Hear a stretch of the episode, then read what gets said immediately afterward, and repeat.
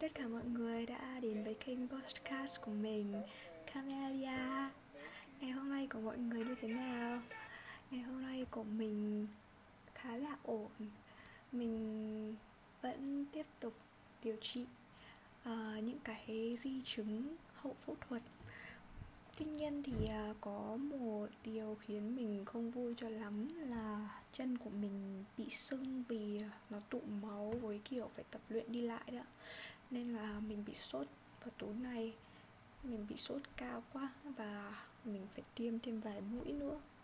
Nhưng mà không sao cả, tại vì là bản thân mình đang rất hào hức với cái việc là làm cái postcard như thế này. Và lúc ngồi trên giường thì mình tự nhiên nghĩ là bây giờ mình nói về cái gì nhỉ? Mình có quá nhiều thứ để nói ấy nhưng mà không thể nào nói tóm hết những cái thứ mà mình muốn nói trong một cái bài được. Và mình chợt nhận ra là, vậy thì nói về cái gì mà bản thân cậu thấy gần gũi nhất đi. Cái thứ mà khiến cậu luôn cảm thấy nó thường trực trong con người mình ấy. Và mình biết là à đến lúc rồi. Đến lúc mình sẽ nói cho mọi người nghe về một thứ mà nó luôn dằn vặt mình từ nhỏ cho đến hiện tại. Đến giờ thì mình gọi được tên của nó rồi, là cảm giác thuộc về. Trước kia thì mình chưa bao giờ biết là cái điều đó nên đặt tên là gì. Mình không thể gọi tên một cách chính xác được, mình chỉ cảm thấy là giữa mình và những cái người xung quanh này, từ gia đình cho đến bạn bè hay tất cả các mối quan hệ, dù có thân thiết hay là không, đều không cho mình cái cảm giác chân thực. Hồi đó mình chỉ có thể định nghĩa bằng từ chân thực thôi. Cho đến khi mà mình đi học đại học ạ, mình có nhiều cơ hội tiếp xúc với cái mảng tâm lý, thì cuối cùng mình cũng biết được đó là cảm giác thuộc về. Lúc đầu mình ờ, biết nó là cái từ tiếng anh, belong to đó. Nhưng mà lúc đó mình mình cảm thấy mình nghĩ cái từ belong to nó cần giống mấy kiểu là mang theo ấy. Nhưng sau rồi thì mình mới biết là nó định nghĩa chính xác là cảm giác thuộc về. Các bạn đã bao giờ trải qua cái cảm giác là bạn đứng giữa một đám đông, rất là náo nhiệt, người quen có, người lạ có, họ sóng đôi tụ năm tụ ba, nắm lấy tay nhau cười rất là vui vẻ. Bạn cũng làm như thế. Nhưng bạn tự hỏi bản thân mình là, suốt cuộc điều này có ý nghĩa không? Suốt cuộc điều này có phải điều tôi muốn không? Và vì sao tôi lại ở đây? Khá là khó để diễn tả một cách cụ thể bằng lời nói. Nhưng đó thật sự là những gì mà mình đã trải qua. Ngay trong gia đình mình cũng vậy việc nói chuyện với bố mẹ mình ấy, chưa bao giờ khiến mình cảm thấy là, ồ, bố mẹ hiểu, rất hiểu mình đấy không, nó không phải giống cái kiểu mà các bạn trẻ hay hầu hết con cái và bố mẹ xảy ra cái tình trạng là không thể giao tiếp với nhau, không thể nói chuyện được với nhau, khó cảm thông. Cái đấy nó khác khác so với cái cảm giác của mình ấy đó là mình luôn nghi ngờ. Mình luôn nghi ngờ về cái sự tồn tại của mình có phải là chân thực không? Hay đến cả bạn bè thân thiết của mình cũng vậy. Bạn bè, thực ra, mình có khá là nhiều bạn. Nhưng để nói thân thiết thì không nhiều đâu ạ.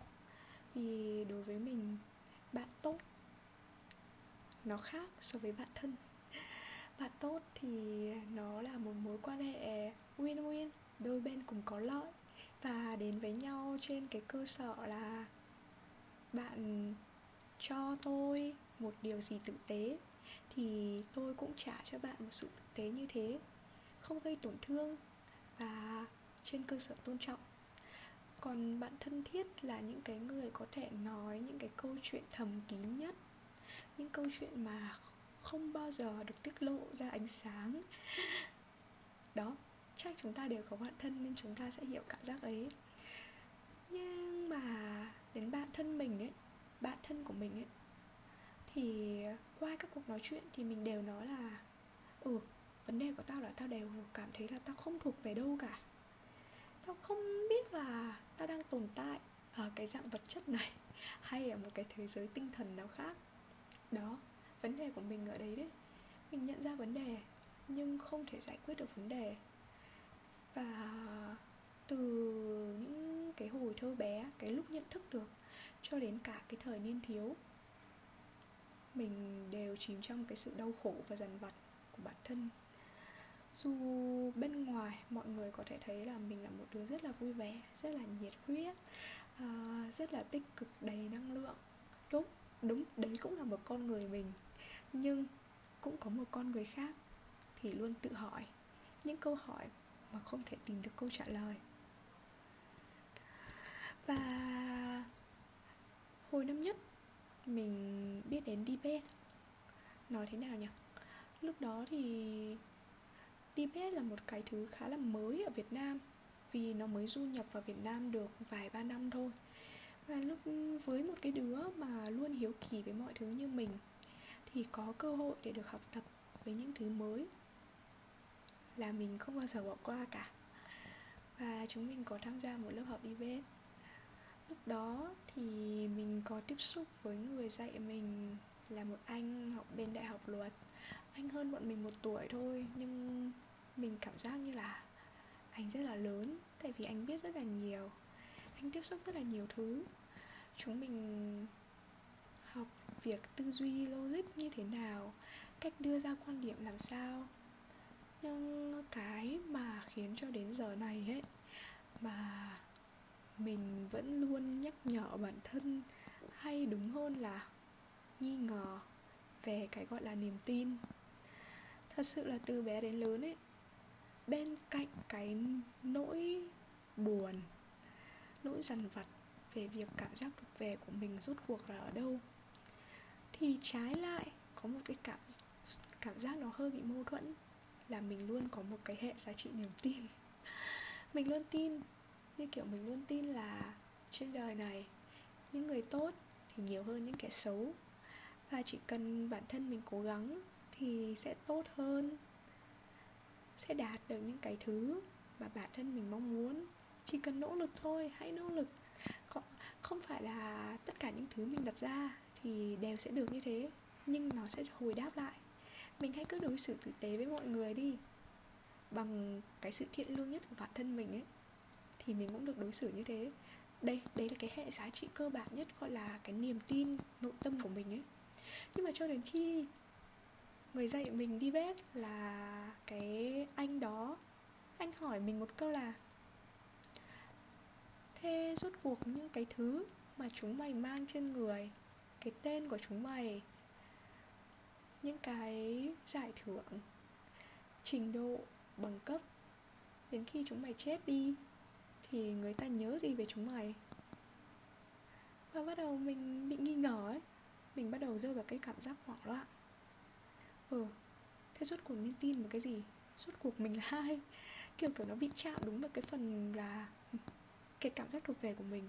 Vì mình không định nghĩa được mình đang tồn tại theo cái thể nào và đến khi lại động đến câu chuyện niềm tin kia nữa. Và mình bảo là, nếu bây giờ mình có một cái niềm tin rất là sâu sắc, nhưng đến một ngày nó sụp đổ, thì liệu mình có sụp đổ không? Ôi trời ơi, cho đến cái năm ba, mình vẫn lúc nào cũng nghi ngờ, lúc nào cũng tự hỏi là suốt cuộc có nên tin điều gì nữa không?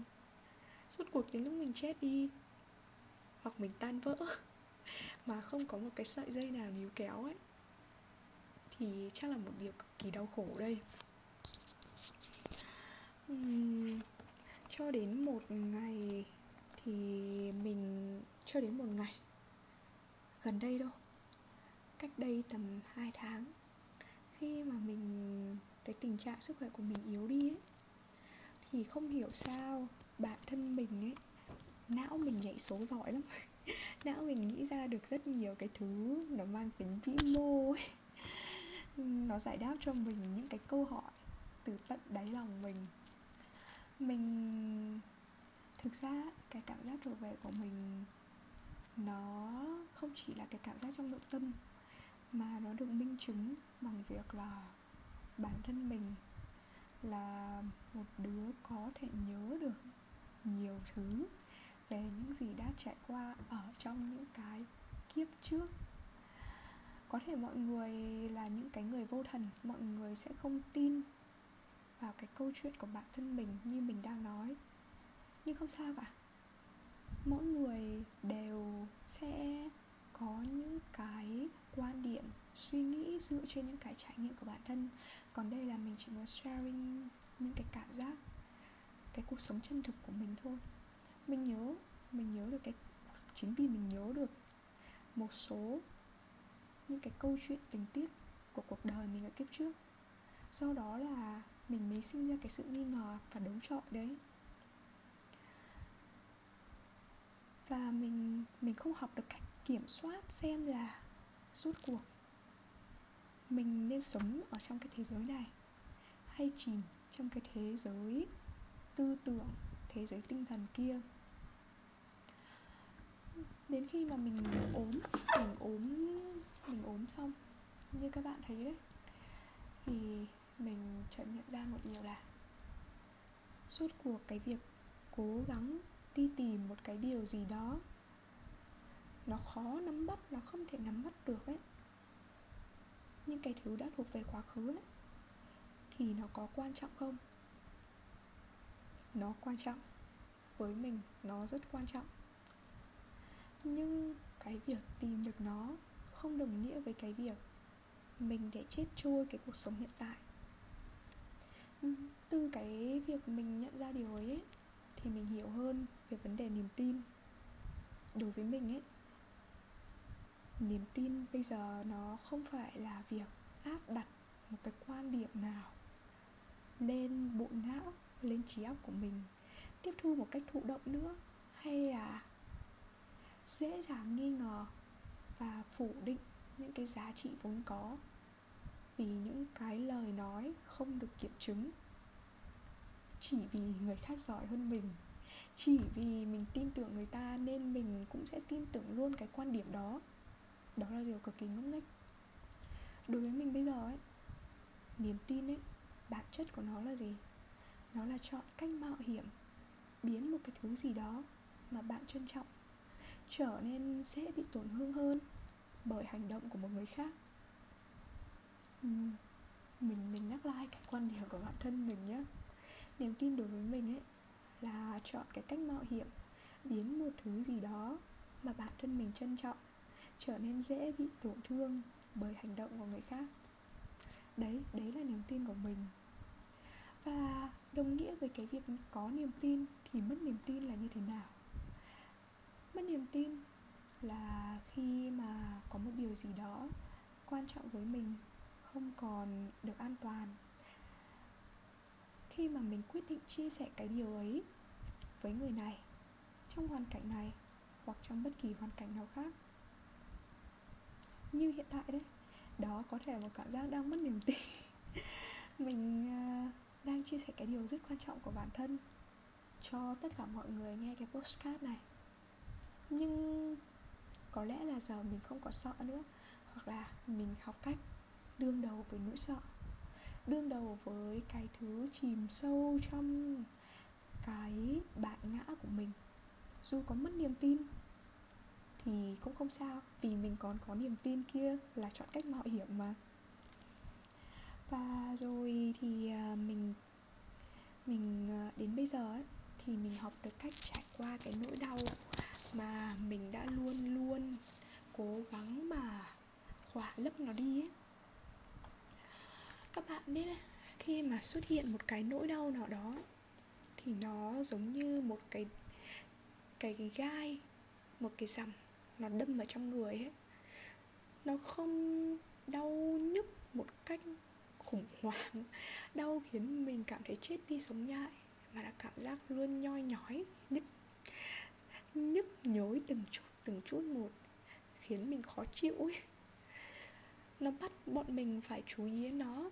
À tao vẫn đang hiện hữu ở đây này, tao vẫn nằm đây này. Nhưng mày lấy ra, mày mày có chấp nhận đào bới vào cái vết thương, đâm chảy máu ra để rút cái dòng ra không? Và dù chúng mình ấy có nỗ lực dìm nó xuống, để mình nghĩ là không rút ra nữa. Cứ để nó đấy đi. Một thời gian sau thì cơ thể mình có cái sự tự chữa lành bằng cái việc là máu thịt mình sẽ đẩy cái đẩy cái dòng đấy ra. Hoặc thôi, cho cái dòng đấy vào trong da thịt cũng được. Nhưng mà nó bọc vào cũng không sao cả. Nhưng không, dù chúng ta có nỗ lực dìm cái nỗi đau ấy xuống bằng cách nào chăng nữa hay là đổ cái nỗi đau của bản thân lên người khác? Thì nỗi đau vẫn sẽ tìm cách trồi dậy.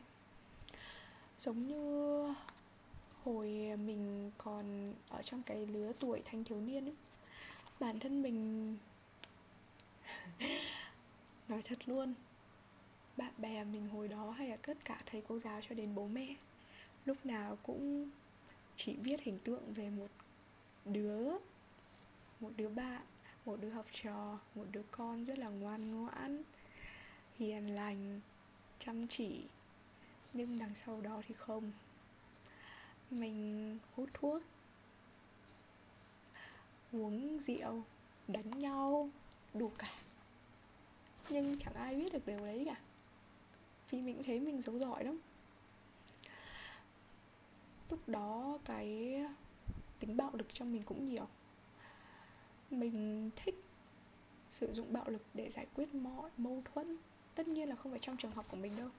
Vì ít nhất ra là mình nhận thấy cái cơ chế điều chỉnh hành vi tùy hoàn cảnh của mình khá ok. Mình biết với đối tượng nào, trong hoàn cảnh nào thì mình sẽ làm được điều ấy và hoàn cảnh nào thì không. Nên cũng cái may là hồi cấp 3 không bị lộ ra ở trường. Những cái tính cách như vậy rồi ờ, sau ấy, để điều chỉnh cái nỗi đau của bản thân ấy, bạo lực này, chất kích thích này. Mình còn cố gắng ở cái việc là à đã thế thì mình sẽ phải cố gắng thành công hơn này, bằng vật chất này, bằng những giải thưởng này, bằng lời khen ngợi của thế nọ thế kia mà những thứ mình đạt được. Nhưng cuối cùng mình lại rơi tiếp vào một cái cạm bẫy cạm bẫy về danh vọng, cạm bẫy về tiền tài. Mình càng đè nén nó thì nó càng chỉ cho mình thấy là mình thật là ngu ngốc. Rồi dần dần, như mình nói, khi mình tiếp xúc với tâm lý học này, mình cố gắng đào sâu suy nghĩ của chính mình, có nghĩa là chấp nhận cái việc đâm kim vào tay để lấy chiếc rằm ra thì, thì nỗi đau của mình hiện hiện. Nỗi đau nó nguôi đi khi mình đã trực tiếp thừa nhận và quan tâm nó. Mình thừa nhận nó bằng tình yêu và sự cảm thông. Trước thì mình nghĩ như vậy thì rất là tốn năng lượng nhưng thực ra không các bạn ạ. Nó tốn ít năng lượng hơn rất nhiều so với việc cố chống lại cái nỗi đau ấy tuy nhiên thì cái mặt trái của nó là gì? Đó là việc khi chúng ta mà đương đầu trực diện với nỗi đau ấy, thì nó là một việc đáng sợ. Nó cực đáng sợ các bạn ạ. Vì ờ, với những cái thứ, với những cái thứ ấy mà mình trốn tránh ấy, mà khi mình quay trở lại để đối diện với nó cảm giác giống như đang đối diện với một người khổng lồ, không thể nào mà chiến thắng nổi nhưng vì mình có niềm tin mà cái niềm tin trong con người mình nó đã chiến thắng cái nỗi sợ đấy. Và đến giờ thì mình học cách làm bạn với nỗi đau học cách làm bạn với nỗi sợ. Hầu hết chúng ta những thế hệ trẻ em ở Việt Nam nói riêng hay là các nước Á Đông nói chung ấy, thì mình cảm giác là mọi người không được cách dạy để nhận biết nỗi đau đặt tên cái nỗi đau và sống chung với nó. Và một cái nghịch lý buồn ơi là buồn là gia đình và xã hội văn hóa lịch sử ấy nó tác động vào chúng ta một cách suy nghĩ là khi mà chúng ta thừa nhận nỗi đau ấy thì chúng ta sẽ trải qua cái cảm giác tổn thương. Và sự tổn thương ấy nó lại là biểu hiện của sự yếu đuối. Ờ, không hiểu làm sao khi đấy giống như kiểu là khi một người tâm sự với chúng ta là ôi tao rất là buồn với cái này. Vừa khóc vừa nói các kiểu kiểu. Thì một hình tượng nổi lên là cái sự yếu đuối đúng không? Và mình tự lúc đó ấy, bản thân mình ấy, tự mặc định là ôi mình không thể yếu đuối như thế. Thế nên là mình càng phủ nhận nỗi đau thôi. Mình không giải quyết được nó. Và cái hậu quả là thay vì việc giải quyết được cái nỗi đau ấy thì chúng mình giận dữ bất bình và chối bỏ. Nhưng giờ đây ấy, qua những thứ mà mình chiêm nghiệm được thì các bạn có cho rằng là chúng ta càng chối bỏ cảm xúc thì nó sẽ càng chế ngự chúng ta không? Chỉ khi mà chúng ta làm chủ được cảm xúc thì chúng ta mới tìm ra cách được vượt qua nỗi đau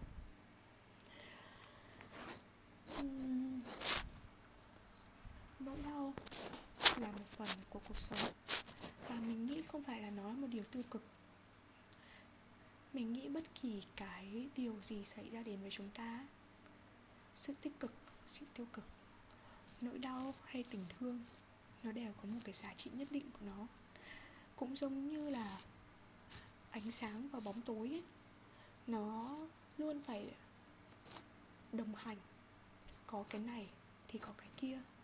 Không thể luôn có một trạng thái. Có ngày mới có đêm. Đó là cách tạo dựng cái cuộc sống cân bằng ở con người. Và nỗi đau cũng vậy. Có nỗi đau thì chúng mình mới học được cách yêu thương. Nhưng quan trọng nhất là chúng ta nhận diện được nó. Chúng ta hiểu nó. Chúng ta chấp nhận nó, nhưng chúng ta không chìm vào nó không để nó dẫn mình lạc lối vào những cảm xúc tiêu cực tiêu cực hoang mang không biết cuộc sống đi về đâu cả uhm. cho đến khi cho đến khi thông suốt tất cả mọi chuyện ấy thì uh, mình đã biết là bản thân mình vượt qua được cái chủ nghĩa hoài nghi chủ nghĩa phán xét bản thân chủ nghĩa hoài nghi những cái niềm tin mà bản thân mình tạo dựng. Và đến giờ ấy, thì à, khi mà nhìn lại một cái chặng đường, gọi là hai ba, hai hai mươi ba năm đi cho nó nhiều.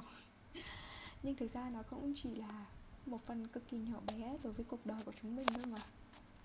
Kết hợp tất cả các kiến thức được được học lại, thì mình biết một điều rất là khả dĩ là trong chúng ta luôn tồn tại cái sự mâu thuẫn. Ai cũng vậy, nhưng chúng ta có nắm bắt được cách điều phối cái mâu thuẫn đấy không thôi. Giống như nhiều khi nha, bản thân mình ấy, kiểu ờ, vì luôn được bạn bè thầy cô tin tưởng ở cái năng lực, nên là có nhiều cái trách nhiệm mà người khác đặt lên vai mình. Cái trách nhiệm đây ấy, nó giống kiểu tin tưởng hơn ấy, vì tin tưởng nên mới giao trách nhiệm. Điều này vừa khiến cho mình vui, nhưng cũng vừa khiến cho mình sợ. Mình vừa muốn nhận trách nhiệm, nhưng vừa muốn tránh trách nhiệm. Đó, cái con người mà luôn tồn tại cái cảm xúc mâu thuẫn như thế nhưng rồi thì bản thân mình cũng phải tự nhận định xem là à rốt cuộc trong tình huống này, mình sẽ làm gì? Mình sẽ quyết định như thế nào? Đó, mình có hạnh phúc với cái vấn đề đấy không? Đứa đứa trẻ trong mình ấy, có chấp nhận điều đấy không? Và đến giờ, sau một cái chuỗi ngày có thời gian để cho bản thân mình tự chiêm nghiệm lại những gì đã xảy ra và đang đến trong cuộc đời. Thì mình hiểu ấy, cái việc xây dựng niềm tin cho bản thân. Và để cho mình có cái cảm giác thuộc về trong cái cuộc sống này ấy, nó gần giống như là mình phải cần có một cái cầu nối với xã hội. Cái cầu nối ở đây đó là việc mình phải có niềm tin ở người khác, cũng như là với chính mình. Và lúc đó thì mình tự hỏi là thế làm sao để có niềm tin ở người khác? Làm sao để có niềm tin ở chính mình? Và rồi thì mình đã tìm đến mình lại tìm đến với tâm lý học. Tìm đến nhưng mà lần này đối với mình tâm lý học nó không phải là những cái thứ nằm trong sách vở nữa. Mà may mắn đối với mình là mình khi mình điều trị ấy mình đang điều trị bệnh uh, thì mình có tiếp xúc với một số bác sĩ cũng thuộc chuyên khoa thần kinh. Và mình đã học hỏi được rất là nhiều kiến thức. Về để bác để uh, bác có đưa cho mình một uh, một cái quyển sách của tiến sĩ Brown người Mỹ. Tiến sĩ Brown có nói là để tạo dựng niềm tin ấy đối với người khác hay đối với bản thân thì nên xuất phát từ các chữ cái của từ braving là từ đương đầu ấy. Braving những cái chữ này ấy nó sẽ đi mỗi chữ cái nó sẽ tương ứng với một cái tiêu chí để mình có thể tạo dựng niềm tin từ người khác với người khác. Người khác tin tưởng mình và mình tin tưởng mình. Như kiểu với người khác nha nó có 7 chữ cái braving của 7 chữ cái luôn. Thì như kiểu chữ B này thì nó tương đương với từ uh, powder boundaries uh, ờ, cái từ giới hạn đấy, cái từ giới hạn ấy. Thì có nghĩa là bản thân mình khi đối diện với người khác thì à, mình có tôn trọng cái, những cái à, quan điểm của họ không này? Mình có tôn trọng cái giới hạn mà họ lập ra với họ lập ra không? Mình có kiểu mình mình à, vì một cái điều gì đó mà mình có muốn lấn lướt khỏi cái khỏi cái khung thành mà họ đã dựng dựng xung quanh họ không? Đó, cái sự biết tôn trọng giới hạn của người khác. Và bên cạnh đó thì mình cũng phải tôn trọng chính mình ở việc là mình có những cái nguyên tắc đặt ra, sẵn sàng nói không nếu cảm thấy là cái quan điểm ấy đi ngược lại cái giá trị, cái giới hạn mà bản thân mình có. Thứ hai, đó là tin cậy. Mình đã khiến người khác tin cậy mình chưa? Khi mình hứa một điều gì ấy mình đã làm hết mình chưa?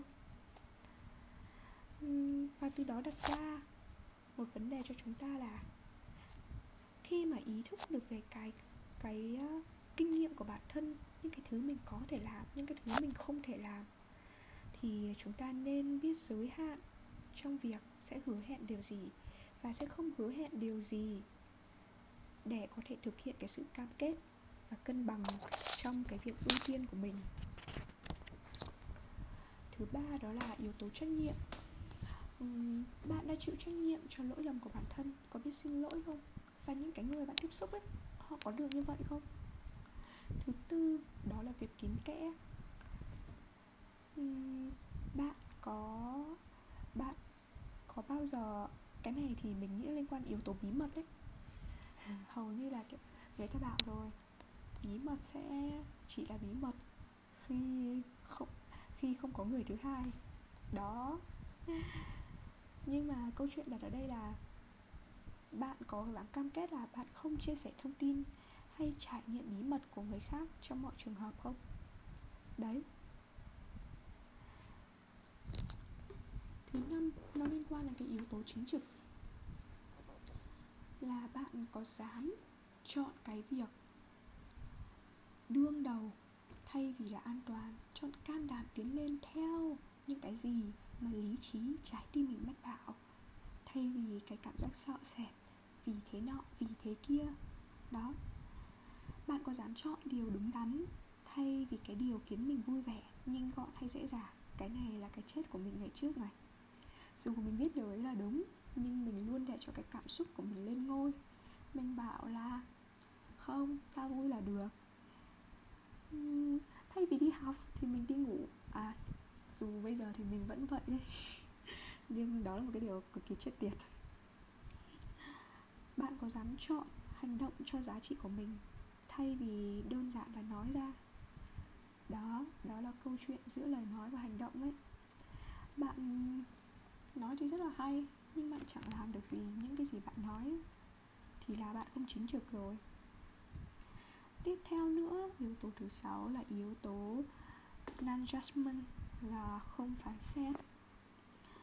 Chúng ta đều có thể bày tỏ những gì bản thân mình cần, nói về cảm nhận của bản thân mình với nhau và không phán xét về quan điểm ấy. Dù có thể chúng ta không đồng tình đấy mình có thể nói với bạn là, quan điểm của bạn, mình không đồng tình, nhưng không có nghĩa nhé không có nghĩa là mình khinh bỉ cái điều ấy. Thế là sai lầm. Tại vì như ngay từ đầu mình bảo ấy, mỗi cái trải nghiệm của mỗi người sẽ tạo nên một cái thế giới tinh thần, những cái suy nghĩ riêng, cảm nhận riêng của mỗi người. Vậy nên ấy, đối với mình điều đấy là đúng. Thì người khác chưa chắc lại thấy đúng. Mình nghĩ là sai, nhưng trong trải nghiệm của họ thì lại là đúng. Vậy nên cái sự không phán xét là điều mà tất cả chúng mình nên học hỏi. Và cuối cùng đó là cái sự phóng khoáng, cái này nghe mới nhở mình cũng thấy cái sự phóng khoáng này nó hơi bị khác lạ. Nó hơi bị khác lạ tại vì mình không nghĩ là nó liên quan đến yếu tố niềm tin ấy. Đấy. Nhưng rồi mình được lý giải là cái sự phóng khoáng này nó thể hiện ở cái việc là mình đã mình đã kiểu mình đã kiểu là ờ, dám bung xóa nói là bung xóa cũng không đúng dùng một cái từ gì mà tương đương với từ phóng khoáng nhỉ uh, ờ, mình uh, mình dám đi theo cái lựa chọn của bản thân mình chưa?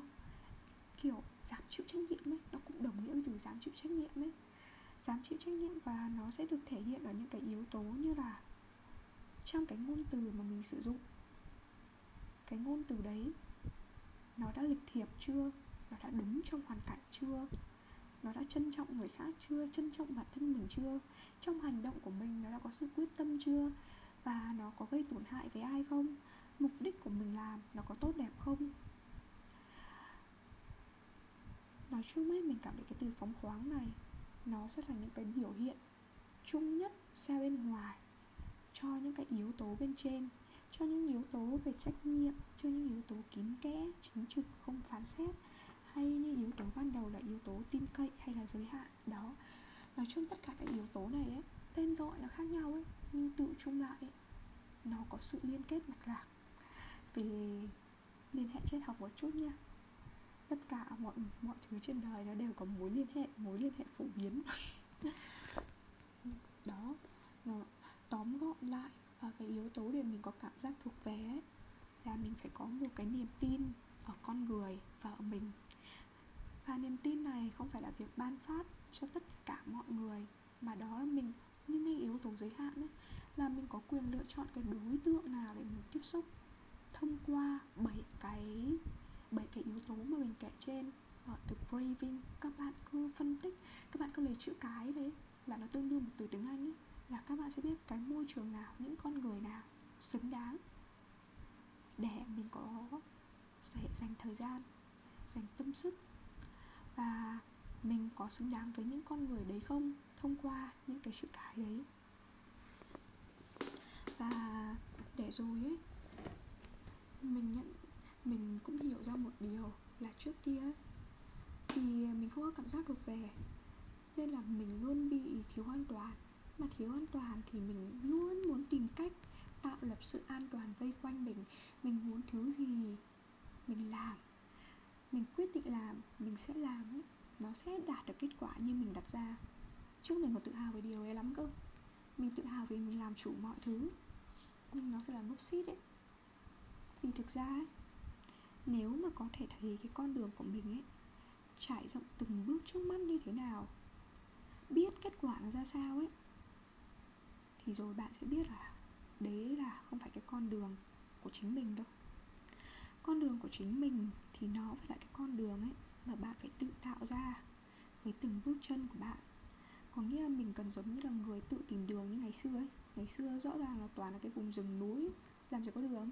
Con người đi nhờ nó thành đường thôi. Đi mò mẫm cũng được. Nhưng nó sẽ tạo ra con đường của chính mình.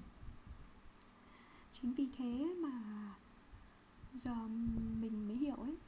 Ngày trước từ trước cho đến giờ ấy, dù mình được cái giải nọ giải kia hay được đối xử tốt thế nọ thế kia nói chung tất cả mọi chuyện mà mình có được ấy thì mình không được vui.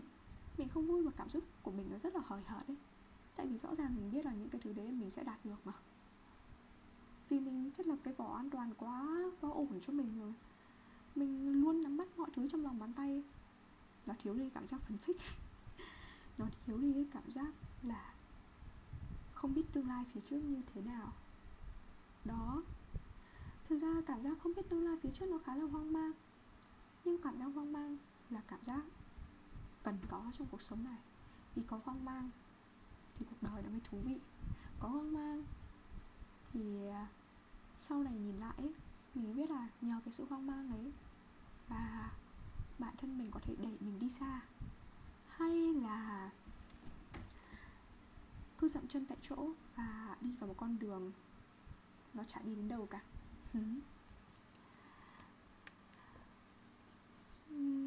Nói chung là đó là tất cả những cái gì liên quan đến cái thả, bản thân mình về vấn đề, cảm giác thuộc về. Và mình hy vọng là những bạn nào có nghe cái podcast này thì có thể không trải qua cái cảm giác giống mình hoặc bắt gặp mình bắt gặp bản thân các bạn trong một phần nhỏ bé nào đó ở câu chuyện mình chia sẻ. Thì trước tiên ấy mọi người hãy cố gắng một là đối diện với cái nỗi đau của bản thân mình đi tâm sự với nó nhiều hơn tâm sự với cái đứa uh, Ờ, đứa trẻ bên trong bạn ấy. Cái đứa trẻ bên trong bạn cần phải chữa lành rất là nhiều. Nói chuyện với nó đi. Nói nói với nó là, thế rốt cuộc bây giờ bản thân mày thấy làm sao? Điều gì đang chi phối tâm trí mày? Cứ nhẹ nhàng thôi, cứ bình tĩnh thôi. Có thể là cáo sách tất cả ra đấy nhưng vết thương sẽ lành. Vì chúng mình sẽ bôi thuốc cho nó mà. Bôi thuốc cho nó, khâu vá cho nó thì nó sẽ lành. Còn hơn cứ để nó mưng mủ cái sự mưng mủ mới là cái sự đau đớn ấy. Rồi sau này ấy không biết mà nó bùm một phát. Trời đất ơi cái màng bọc đấy nó vỡ ra nó mới gọi là cái điều cực kỳ kinh khủng. Cái postcard hôm nay khá là dài rồi nhỉ và giờ thì mình cũng khá là mệt mình cũng không biết nói gì nhiều hơn. À ừ, tự nhiên mình nhớ đến là là, là cái vấn đề là đấy, lại có cái để nói là lúc hồi mình ốm nhiều ấy, xong rồi mình bảo mọi người hay thấy mình nói về chúa này, hay à, hay thấy mình nói về chúa, hay à, thấy mình rất là tin tưởng vào một cái tâm linh nào đấy.